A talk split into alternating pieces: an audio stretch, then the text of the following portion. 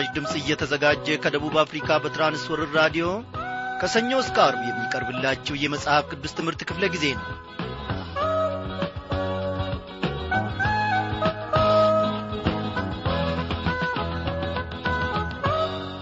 እንደምናመሻችሁ በጌታ የተወደዳችሁ ክብራን አድማጮቼ እግዚአብሔር አምላካችን በዛሬው ምሽት ደግሞ በራዲዮናችን ዙሪያ አንድ ላይ ሰብስቦን ከቃሉ ማዕድ ይመግበናል ያስተምረናል። በዛሬው ምሽት አብረን የምንመለከተው ተከታታዩን የኦሪት ዘፍጥረት መጽሐፍ ጥናታችንን ይሆናል ማለት ነው። እግዚአብሔር በእውነት እኔና እናንተን ከወደቅንበት አንስቶን በልጁ በጌታ በኢየሱስ ክርስቶስም ታድጎን ዛሬ ደግሞ በፊቱ እንድንገኝ ፈቃዱ ሆኗል። መልካም ሆነን አይደለም። ኖ እግዚአብሔር አምላካችን በጌታ በኢየሱስ ክርስቶስ ሞትና ትንሣኤ እኔንና እናንተን ታድጎን ከጠላትም መንጋጋ አውጥቶን ዛሬ ቅዱሱንና ዘላለማዊ ስሙን እንድንጠራ ፈቃዱ ሆኗል።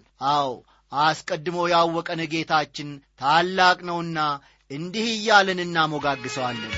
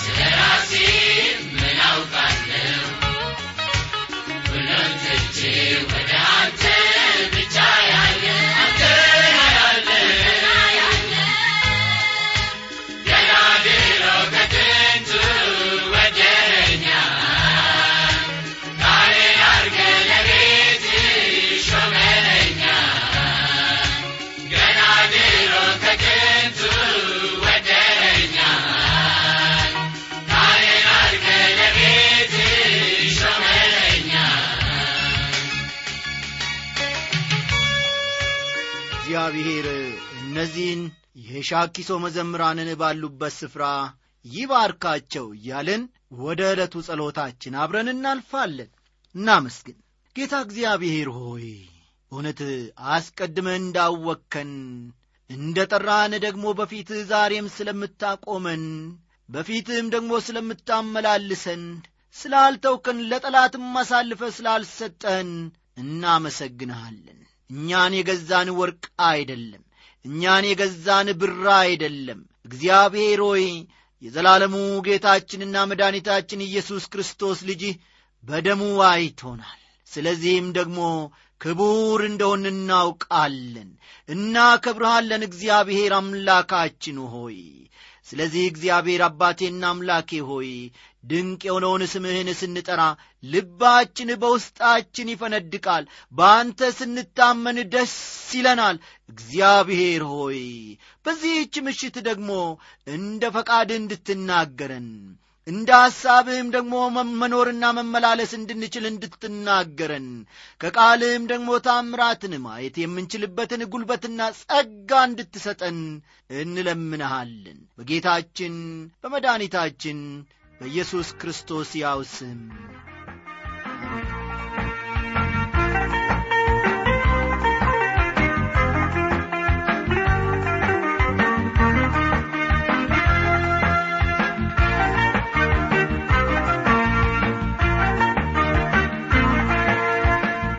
አድማጮቼ ቃሉን የማያጥፍ እግዚአብሔር አምላካችን በቀጠሮአችን መሠረት ደግሞ እንደገና ታድጎን ይኸውና በማዕዱ ዙሪያ አንድ ላይ ሰብስቦናል።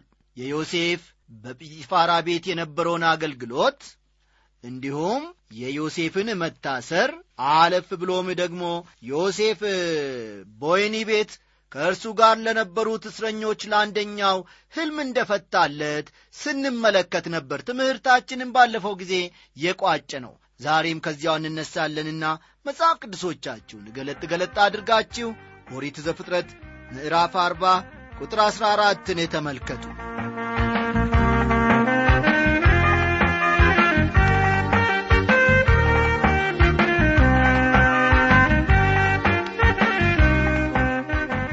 ቁጥር 14 እንዲህ በማለት ይጀምራል። ነገር ግን በጎ ነገር በተደረገልህ ጊዜ እኔን አስበኝ ምሕረትንም አድርግልኝ የኔንም ነገር ለፈርዖን ነግረ ከዚህ ቤት አውጣኝ ይላል።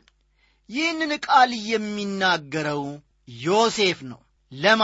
ለዛ አብሮት ለታሰረው እስረኛ ማለት ነው። እንግዲህ ወገኖቼ ዮሴፍ ሕልሙን አብሮት ለታሰረው ሰው በፈታለት ጊዜ ሕልሙ የተፈታለት ሰው ከወይኒ ሲወጣ እንዳይረሳው በፍቅር ግድ ብሎትና ጠይቆት ነበረ እስቲ ቁጥር አሥራ አምስትን እናንበብ እኔን ከዕብራውያን አገር ሰርቀው አምጥተውኛልና ከዚህም ደግሞ በግዞት ያኖሩኝ ዘንድ ምንም አላደረግኩም እያለ ዮሴፍ ለጓደኛው በአንድ ወቅት በንጉሡ ቤት ጠጅ አሳላፊ ለነበረውና አሁን ሕልም ለፈታለት ሰውዬ ወይም እስረኛ ይነግረዋል።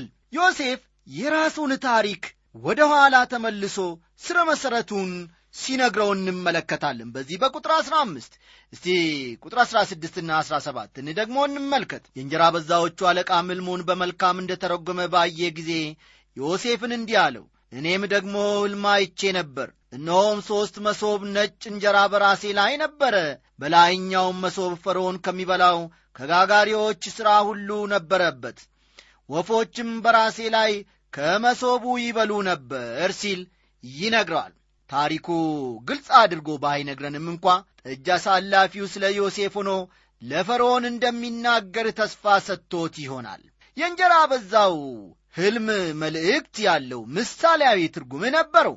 መልእክቱ ግን መልካም አልነበረም። በሦስት ቀንም ተወስዶ እንደሚሰቀልና ወፎች ሥጋውን እንደሚበሉት ተገልጾ ነበረ። በቁጥር 18ና 19 የምንመለከተው ደግሞ ዮሴፍ ሕልሙን ሲፈታለት ነገር ግን የሕልሙ ፍጻሜ ጥሩ እንደማይሆን ያመለክተዋል። በሦስት ቀን ውስጥ ተወስዶ በእንጨት ላይ ተሰቅሎ እንደሚሞትና ወፎችም ሥጋውን እንደሚበሉ ጨምሮ ይገልጽለታል። የሕልሞቹን መፈጸም ደግሞ የሚያወሳው ከቁጥር 20 እስከ 23 ያለው ነው። ከቁጥር 20 እስከ 23 ያለው የሕልሞቹን በትክክል መፈጸም ይነግረናል። ዮሴፍ ያለምንም ጥፋት ወይኒ ወረደ። ሥራው ሲታይ ተስፋ ያለው አይመስልም። የጲጢፋራ ቤት ቅሌት በምስኪኑ ዮሴፍ እስራት ተሸፍኖ ሊቀር ነው። አንዱ ለፈጸመው ቅሌት ሌላው ዋጋ ይከፍላል ማለት ነው። ሕልሙ ተፈቶለት ከወይኒም የተለቀቀው የፈርዖን አገልጋይ ዮሴፍን በፍጹም ረሳው። እግዚአብሔር ግን ዮሴፍን እዚህ የተው ለዓላማ ስለ ነበረ በዝምታ ያየው ነበረ። የፈርዖን አገልጋይ ከወይኒ እንደ ተፈታ ስለ ዮሴፍ ቢናገር ኖሮ ዮሴፍ ተፈቶ ወደ ከነአን ይሄድ ነበረ።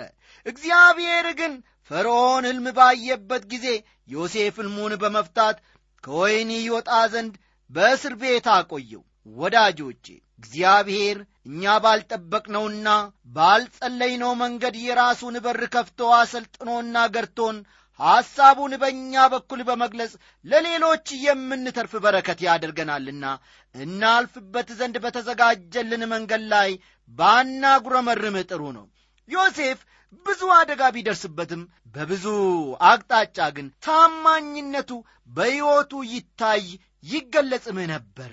የእግዚአብሔርም ሞገስ በላዩ ላይ ነበረ ወገኖቼ ከአባቱ ቤት ተሽጦ ወደ ፈርዖን ቤት ክብር እስኪመጣ ድረስ ከአምላኩና አብሮት ከሚኖሩ ሰዎች ሁሉ ጋር በታማኝነት ይኖር ነበረ ወገኖቼ ሆይ እምነት ካለን ታማኞች እንሆናለን። ታማኝነትም ደግሞ ከእያንዳንዱ አማኝ ይጠበቃል።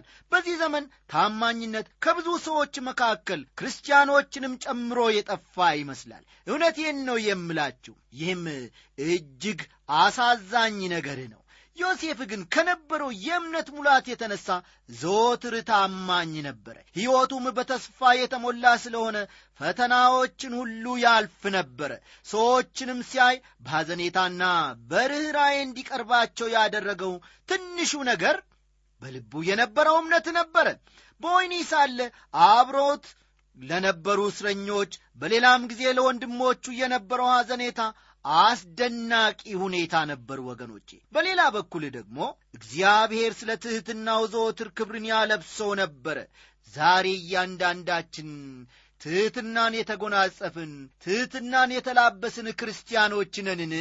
እስቲ ሕይወታችንን እንመርምረው። በሕይወቱ ለተሰጠው ኃላፊነት ዮሴፍ ብቁ ከመሆኑም በላይ የአባቶቹን አምላክ በታማኝነት ያመልካል። ዮሴፍን በወህኒ የጣሉት ሁሉ ቢረሱትም አምላኩ ግን አልረሳውም። ጌታ እግዚአብሔር በእስር ቤት ካለው ከልጁ ከዮሴፍ ጋር ለመሆን የእስር ቤቱን ዘበኛ ብርቱ ጠበቃ አላስፈራራውም ወይም ደግሞ የሌሎች እስረኞች ጋጠ ወጥነት እንዲሁም በዘመኑ የነበረው የእስር ቤት ንጽሕና ጉለትና የመሳሰሉት ጨለማው ነገር ሁሉ አላገደውም እግዚአብሔርን። ወገኖቼ ሆይ ይህ ለሁላችን ታላቅ ታላቅ መልእክት አለው። እኔ እናንተ ያላችሁበትን ሁኔታ አላውቅም፣ ነገር ግን በምድር ላይ ሳለን መከራ ይኖራልና ከዮሴፍ ታሪክ ብዙ መማር ይጠበቅብናል። አምላካችንም እንዲህ ባለው ሁኔታ ውስጥ አስደናቂ ምሕረቱን ይገልጻል። ክብርና ምስጋና ለታላቁ ጌታችን ይሁን። የሲላስና ጴጥሮስንም ሰንሰለት በአዲስ ኪዳኑም ዘመን ቢሆን ጌታ ከጎናቸው ሆኖ በጣሶላቸዋል። ክብር ለእርሱ ይሁን። የተወደድክ አድማጬ ሆይ ዛሬ ያንተ ሰንሰለት ምን ይሆን? ግራ ቀኙ የእስር ቤት ውስጥ ጨለማ ሆኖብህ እረፍት እየነሣ በጆሮ ላይ የተስፋ መቁረጥ ክራራቸውን እየቃኙ የሞትና የሐዘንን እንዲሁም የልብ ስብራት ዜማውን የሚያስደምጥ ጠላቶችህ ማንና ምን ይሆኑ? ልብ በል ወገኔ ሆይ ኢየሱስ ክርስቶስ የአዘንተኞችን ልብ ፈውሶ የሚያጽናና ጌታ እስራትንና ትብታቡንም ሁሉ ከአንተ ሊጥል ከጎንህ ነውና እንደ ዮሴፍ እየታመነ ልብ ይኑር። የኑሮን መሰላል እየረገጥህ ወደ ላይ ስትወጣ ከስር ደግሞ ጠላት እየሰባበረብህ ብትሰጋም ደስ ይበልህ፣ አትረበሽ። ጌታ ኢየሱስ ቀድሞ ሊደግፍህ ከአንተ ጋር ነውና አትፍራ። ሃሌሉያ በል። ብቻ አንተ የታመንክሁን ኦ ብሩክ ስሙ ለዘላለም እየታመነ ይሁን። እኔና እናንተን ለመደገፍ ኢየሱስ ክርስቶስ ዘወትር በወንበሩ ላይ ነው፣ በመቀመጫው ላይ ነው፣ በዙፋኑ ላይ ነው። እግዚአብሔር እያለ የምንሰጋበት አንዳች ነገር የለም። እሱ ቀድሞ በስፍራው ይገኝልናልና። እንግዲህ በጌታ የተወደዳችሁ ወገኖቼ የዚህ የኦሪት ዘፍጥረት ምዕራፍ አርባ ጥናታችን ከዚሁ ያበቃል። እጅግ የሚያጽናና እጅግ የሚያበረታታ መልእክት አለ። ከዮሴፍ ሕይወትም እንድንማር እግዚአብሔር በዚህች ምሽት እኔና እናንተን በዚህ ሁሉ ውስጥ ሊያሳልፈን እነሆ መንገዱን አዘጋጅቷል። በዚህ መንገድ ላይ ደግሞ የሚራመድን ልብ እግዚአብሔር ለእያንዳንዳችን ይስጠን።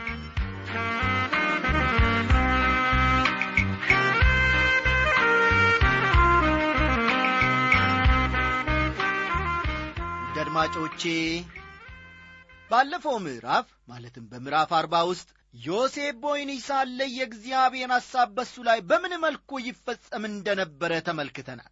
ዛሬ ግን በሌላ አቅጣጫ ሕይወታችንን እንድንመለከት ያስፈልጋል። ዛሬ በምናየው ምዕራፍ ውስጥ ማለትም በምዕራፍ አርባ አንድ ዮሴፍ የፈርዖንን ሕልም ፈትቶ ከወህኒው ቤት እስራት ሲወጣ እንመለከታለን። በፈርዖንም ፊት ባገኘው ሞገስ በግብፅ ሁሉ ላይ ተሾመ። የሄልዮቱ ከተማ ካህን የጶጢፌራ ልጅ የምትሆን አስናትን አገባ። እርሷም ምናሴንና ኤፍሬምን ወለደችለት። በዮሴፍ ሕይወት ከተፈጸመው ከዚህ ታሪክ የበለጠ አስደሳች ታሪክ የለም ወገኖቼ። ይህ ታሪክ ዮሴፍ ከድህነት ወደ ብልጽግና የሚሸጋገርበትን የሚያሳየን ነው። አዎ የእግዚአብሔር ክንድ ወገኖቼ በእርሱ ውስጥ ሆኖ እየሠራ ነው። የእግዚአብሔር ክንድ በዮሴፍ ሕይወት ውስጥ ተገልጦ የሚያሳየንም ነው። ዮሴፍ በችግር ጊዜ ሳይቀር ኖ አምላኩን ተማምኖ የእግዚአብሔርን እንክብካቤም ደግሞ ተደግፎ ብዙ የመንፈስ ፍሬዎችን አይቷል። እግዚአብሔርም ደግሞ ታላላቅ ነገሮችን ከሱ እንድንማር ዮሴፍን ለእኔና ለእናንተ ትቷል። ወገኖቼ ይህ ብቻ አይደለም። አስደናቂ የሆነ ትዕግሥት በዮሴፍ ሕይወት ላይ ተገልጦ ነበረ። በዚህ ስፍራ ዮሴፍ ወደ ፈርዖን ተወሰደ። ልክ በተመሳሳይ መልኩ ዳንኤልም ወደ ናቡከደነጾር ተወስዶ ነበር። ሁለቱም ሕልም የሚፈቱ ሰዎች ነበሩ። በምዕራፉ መጨረሻ ስለሚነሳው ድርቅ ቆየት ብለን እንመለከታለን። በዚያ ድርቅ አማካይነት እግዚአብሔር የያዕቆብን ልጆች አምጥቶ በግብፅ በማኖር ከከናናውያን ኀጢአት ያርቃቸዋል። እግዚአብሔር ብዙ ዓላማዎች ቢኖሩትም ይህኛው ግን ወገኖቼ እጅግ ጎላ ብሎ ይታይ ነበረ። ታሪኩን እያነበብን ስንሄድ ዮሴፍ ከክርስቶስ ጋር የሚመሳሰልባቸውን ስፍራዎች እናገኛለን። ያንን ነጥብ እያስተዋልን መሄድ ጠቃሚ ነው። ቀጠላ አድርገን የፈርዖንን ሕልም በተመለከተ ከቁጥር አንድ እንመለከታለን። ባለፈው ምዕራፍ ሁለቱ የፈርዖን ሎሌዎች ከዮሴፍ ጋር በአንድ ወይኒ ቤት ውስጥ እንደነበሩ እናስታውሳለን። ዮሴፍም ለሁለቱ ሰዎች የሕልሞቻቸውን ፍቺ አስታውቆ በፍቺው መሠረትም መልእክቱ ተፈጽሞ ነበረ። ከሁለቱ እስረኞች መካከል አንዱ በተፈታ ጊዜ ዮሴፍ በእስራቱ ውስጥ እንዳለ እንዳይረሳና ለንጉሡ እንዲነግርለት አደራ ቢለውም ቅሉ የተፈታው እስረኛ ግን ዮሴፍን በእስር ቤት ውስጥ ረስቶት ነበረ። እግዚአብሔር ግን ለፈርዖን ሕልምን አሳየው። ሕልሙንም ለመፍታት ግብፃውያን ከአቅማቸው በላይ ሆኖ ችግር ገጥሟቸው ነበረ። ቁጥር አንድን ተመልከቱ። ዮሴፍ ለሁለት ተከታታይ ዓመታት ታስሮ ከቆየ በኋላ ሌላ የሕይወት ምዕራፍ ይጠባበቅ ነበረ። እስቲ ከቁጥር አንድ እስከ አራት ያለውን አንድ ላይ እናንብበው። ኦሪት ዘፍጥረት ምዕራፍ አርባ አንድ ከቁጥር አንድ እስከ አራት ያለውን እንመልከት። ከሁለት ዓመት በኋላም ፈርዖን ሕልምን አየ። እነሆም በወንዙ ዳር ቆሞ ነበረ። እነሆም መልካቸው ያማረ ሥጋቸውም የወፈረ ሰባት ላሞች ከወንዙ ወጡ፣ በውሃውም ዳር በመስኩ ይሰማሩ ነበር። ከእነርሱም በኋላ እነሆ መልካቸው የከፋ ሥጋቸውም የከሳ ሌሎች ሰባት ላሞች ከወንዝ ወጡ። በእነዚያም ላሞች አጠገብ በወንዙ ዳር ይቆሙ ነበር። መልካቸው የከፋ ሥጋቸውም የከሳ እነዚያ ላሞች መልካቸው ያማረውን ሥጋቸው የወፈረውን ሰባቱን ላሞች ዋጧቸው ይላል። በሕልሙ ውስጥ ሰባት ከሲታና ሰባት የደለቡ ላሞች ታይተው ነበረ። ፈርዖንም የሕልሞቹ ፍቺ ምን ሊሆን እንደሚችል ግራ ተጋብቶ ኖ ነቃ። ሕልሞቹንም በመፍታት ሊረዳው የሚችል አንዳች ሰው ባጠገቡ አልነበረም። ከቁጥር አምስት እስከ ስምንት ያለውን ሙሉ ቃል ደግሞ በኋላ ተመልከቱ። የግብፅ ጠቢባንና አስማተኞች ተሰብስቦ ሕልሙን ለመፍታት ቢጥሩም የተሳካለት አንዳች ሰው አልነበረም። የፈርዖን ሎሌ ግን ዮሴፍን ያውቆ ነበርና ጉዳዩን በቅርበት በጥሞና ይከታተል ነበረ። በመጨረሻም የሚከተለውን አስተያየት ሰጠ። ቁጥር ዘጠኝን እስቲ እናንብበው።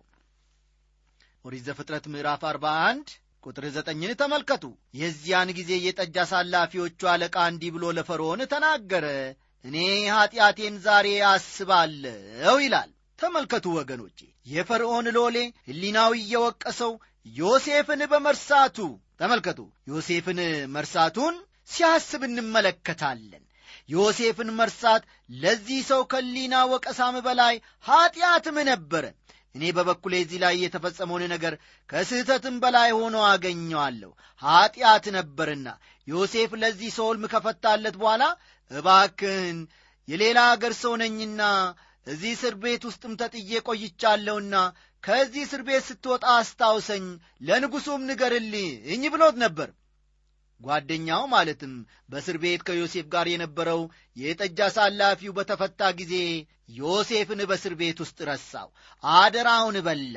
አሁን ግን በዚህ መልካም አጋጣሚ አስታውሶታል። እግዚአብሔርም ባላማ ያቆየው ይመስላል ዮሴፍን በእስር ቤት የፈርዖንን ሕልም ይፈታ ዘንድ የቻለ ሰው ባልተገኘ ጊዜ የፈርዖን ሎሌ ዮሴፍን እንደ አንድ መፍትሔ ለፈርዖን አቀረበው። ዮሴፍም ሕልም በመፍታት ከዚህ በፊት ልምድ እንዳለው ገልጾ ይነግረዋል ቁጥር አስር እስከ አስራ ሦስት ያለውንም እንዲሁ ተመልከቱ። በዚህ ክፍል ፈርዖን በዚህ ሐሳብ ተስማምቶ ዮሴፍ እንዲጠራ ፈቃዱን አስታወቀ። ሕልሙ አስፈላጊ መልእክት ያዘ ነበርና። በመቀጠል ደግሞ ከቁጥር አሥራ አራት ዮሴፍ የፈርዖንን ሕልም ሲፈታ እንመለከታለን። ዮሴፍ ጸጉሩን ተላይጦ እንደነበር ልብ ማለት ይቻላል። በዚህ ክፍል ውስጥ በዚያን ወቅት አለመላጨት የዕብራውያን ልማድ ቢሆንም ዮሴፍ ግን በግብፃውያን ወግ ተላጭቶ ነበረ ግብፃውያን ጺማቸውን ሙልጭ አድርገው ይላጩ ነበር።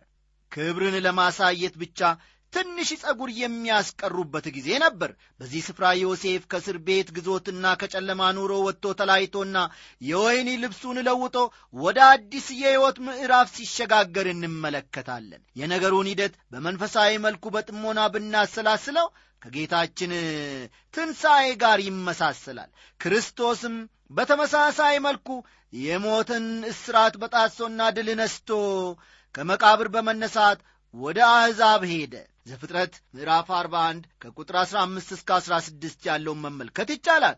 ከዮሴፍ ሕይወት ሰዎች እግዚአብሔርን ስለ ማክበር ሊማሩ ይገባል። እግዚአብሔር ላደረጋቸው መልካም ነገሮች ሁሉ ክብር ይገባዋልና። እግዚአብሔር ሥራችንን ሲባርክ ሥራው ከእኛ ሳይሆን ከእግዚአብሔር የተነሣ ያድጋል። ዮሴፍም ስለ ሕልሙ ፍቺ ክብሩን ሁሉ የሰጠው ለእግዚአብሔር ነበረ ፈርዖን ሕልሞቹን ለዮሴፍ ደግሞ ነገረው። ሕልሙ አንድ ቢሆንም በሁለት የተከፈለ ነበረ። ቁጥር 25ን በኋላ ተመልከቱ። ዮሴፍም ሕልሙ አንድ እንደሆነ ተናግሮ የመልእክቱንም አንድነት አስታወቀ። በሁለት መልኩ መቅረቡ ከድግግሞሽ ይልቅ የመልእክቱን አስፈላጊነት ያመለክታል። በሕልሙ አማካይነት እግዚአብሔር ሊያደርግ የፈለገውን ለፈርዖን አስታውቆታል። የሕልሙን ፍቺ በተመለከተ ከቁጥር 26 እስከ 31 ያለውን ማንበብ ይጠቅማል።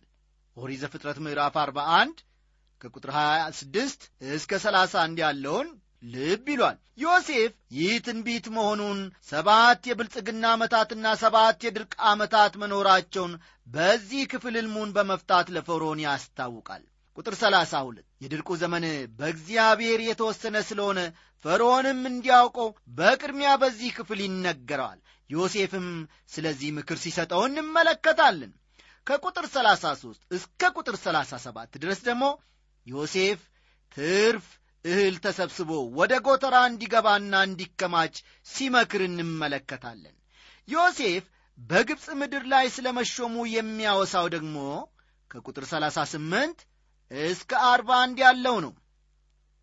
ከቁጥር 38 እስከ 41 ያለው ዮሴፍ በግብፅ ምድር ላይ መሾሙን ይነግረናል። ውድ አድማጮቼ ይህ ክፍል ከፍተኛ ትኩረት የሚሻ ነው። እስቲ ዮሴፍን በእስር ቤት ውስጥ ተጥሎ ሳለ አንድ ጊዜ በዐይነ ሕሊናችሁ አስቡት። በእስር ቤት ውስጥ ያለውን ምቾትና ድሎት ገምቱ። ከወገን ዘመድ የራቀ በባዕድ ምድር አይዞ ባይ የሰውን ፊት ማየት የማይችል መጻተኛ ነበረ ነገር ግን የእግዚአብሔር ጊዜ ሲመጣ ሰዓቱም ሲደርስ የንጉሡን ሕልም እንዲፈታ ተጠራ። በአንድ ወቅት የሰው ፊት ተነፍጎት በወይኒ ቤት የተረሳ ሰው ጌታ ሲፈቅድ ሸሞንሞንና ደመቅመቅ ካለው ከንጉሡ ቤተ መንግሥት ድረስ ለመድኃኒትነት ተፈልጎ ገብቶ ሕልሙን ከመፍታትም አልፎ ፈርዖን ማድረግ የሚገባውን ጌታ በሰጠው ጥበቡ መከረው። በንጉሡና በአገሩ ላይ ሊመጣ ላለው ነገር ሁሉ መላውንም ነገረው። በእርግጥ በዚህ ሁሉ ውስጥ ዮሴፍን ይመራው የነበረው እግዚአብሔር ነበር ወገኖቼ። ከፊት ለፊታቸው ዓለምን ሁሉ የሚያጠቃ ድርቅ እንዳለ እግዚአብሔር አስታውቋቸዋል። ግብፅም በወቅቱ በመካከሏ በሚፈሰው የአባይ ወንዝ ትለማ ነበር። ነገር ግን ድርቁ እሷንም ማጥቃቱ አይቀርም ቢሆንም ግን አስቀድመው እንዲዘጋጁ እግዚአብሔር አዟቸዋል። የዮሴፍ ምክር ፈርዖንን አሳመነው። በምድሩም ላይ የወደፊቱን ነገር እንደዚህ እንደ ዮሴፍ የሚያውቅ ባለመኖሩ አዘነ። ነገር ግን በዘፍጥረት ውስጥ ለሚቀጥሉት አሥራ አራት ዓመታት የአገሪቱን አቅጣጫ የሚቀይስ ትንተና የሚሰጠው ዮሴፍ ስለ ተገኘ በመደሰት ሾመው። አሁን ፈርዖን በዮሴፍ ላይ እጅግ በመደገፍ በችሎታው ላይ ይተማመን ነበረ ዮሴፍም በብዙ ሁኔታ ተፈትኖ አልፏል። በመሆኑም ባለፈባቸው ጎዳናዎች ብዙ ልምዶችን አግኝቷልና ዮሴፍ በደረሰበት ስፍራ የማያሳፍር ሠራተኛ ሆኖ በሙሉ የእምነት እግሮቹም ቆመ። ተመልከቱ የጌታን አሰራር። እግዚአብሔርም መቀመጫ ከሌለበት ከወይኒ ቤት ወደ ንጉሡ ዙፋን አወጣው ከፍ ከፍም አደረገው። ኦ እግዚአብሔር ይመስገን! የተረሳውን የተጣለውን ማሰብ እግዚአብሔር ልማዱ ነውና። ውድ አድማጪ ሆይ በዚህን ሰዓት በእስር ቤት ሆነ ይህን መልእክት የምትሰማ አንተ ወይም አንቺ ሆይ በእምነት እነግርሃለሁ ወይም እነግርሻለሁ ጌታ ይጎበኛችኋልና ደስ ይበላችሁ። ማንነታችሁን ወግ ማረጋችሁን ጥላችሁ እንደ ትናንትናው የሥጋ ሐሳባችሁ ሳይሆን እንደ ዛሬው የጌታ ሐሳብ በመኖር ዮሴፍ በእግዚአብሔር ፊት በታማኝነት እንደ ተመላለሰ እናንተም በርሱ ታምናችሁ ፊቱን እሹ ተመላለሱ። ጌታ በክብር ይገለጥላችኋል። በእግዚአብሔር ፊት እንደ ዮሴፍ በትሕትና መመላለስን ልመዱ። እግዚአብሔር በእውነት የሥራታችሁን ገመድ በጣሶ ይጥላልና። ከፈርዖን ለዮሴፍ የተሰጠው ቀለበት ማዕረጉን ከመግለጡም አልፎ የሥልጣኑ ማኅተም ወይም ፊርማ ነበረበት። ዮሴፍም የፈርዖንን ሥልጣን በውክልና ይዞ ስለ ነበረ የንጉሡን ፊርማ ማጽደቅ መፈረም ይችላል። እንግዲህ ልብ በሉ በአንድ ወቅት ማንነቱ ቦታ የማይሰጠው ክብር የሌለው የኔ የሚለውና መሽቶ ሲነጋ ከጌታ በቀር እንደምነህ የሚለው ጠያቂ ዘመድ የሌለው ሰው የክብርን ሥልጣን ሙሉ በሙሉ ሲጨብጥና እግዚአብሔርም ከፍ ከፍ አድርጎት በናቁትና በጠሉት ፊት ሲያከብረው መጎስንም ሲሰጠው እንመለከታለን። የጌታ ስም ለዘላለም እየተመሰገነ ይሁን ወገኖቼ። ችግረኛን የሚያስብ አምላክ እግዚአብሔር ብቻ ነው እግዚአብሔር በእኔና በእናንተ ጉዳይ ጦርና ጦረኛን ሳያስከትትና ሳያሰልፍ ብቻውን ተአምርን ማድረግ ያውቅበታል። ደህና ደሩ። ብቻውን ታምር የሚያደርግ ችግረኛውን የሚታደግ እንቆቅልሽ የሚፈታ ኢየሱስ የኛ ጌታ። ብቻውን ታምር የሚያደርግ ችግረኛውን የሚታደግ እንቆቅልሽ የሚፈታ ኢየሱስ ብቻ ጌታ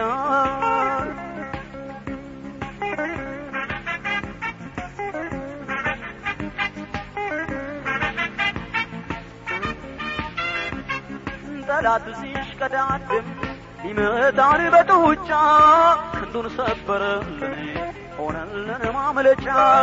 እንናገር ብንል ብዙ እናወራለን በዝቻ አጭር ዕድሜ ምሕረቱን ስላየን በዝቻ አጭር ዘመን ማዳኑን ስላየን ብቻውን ታምር የሚያደርግ ችግረኛውን የሚታደግ እንቆቅልሽ የሚፈታ ኢየሱስ የኛ ጌታ።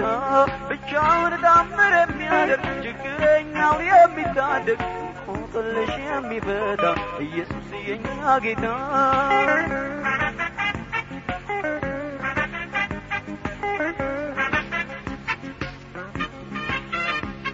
ኃጢአታችን በዝቶ ስንባዝን በዓለም ሕይወት ሆነን ኢየሱስ ሊያኖረን ዘላለም ምን እንመልሳለን ከምስጋና ሌላ በጭንቃችን ሰዓት ለሆነን ከለላ በጭንቃችን ሰዓት ለሆነን ከለላ። ብቻውን ታምር የሚያደርግ ችግረኛውን የሚታደግ እንቆቅልሽ የሚፈታ ኢየሱስ የኛ ጌታ ብቻውን ታምር የሚያደርግ ችግረኛውን የሚታደግ እንቆቅልሽ የፈታ ኢየሱስ የኛ ጌታ ብቻውን ታምር የሚያደርግ ችግረኛውን የሚታደግ እንቆቅልሽ የሚፈታ ኢየሱስ ብቻ ጌታ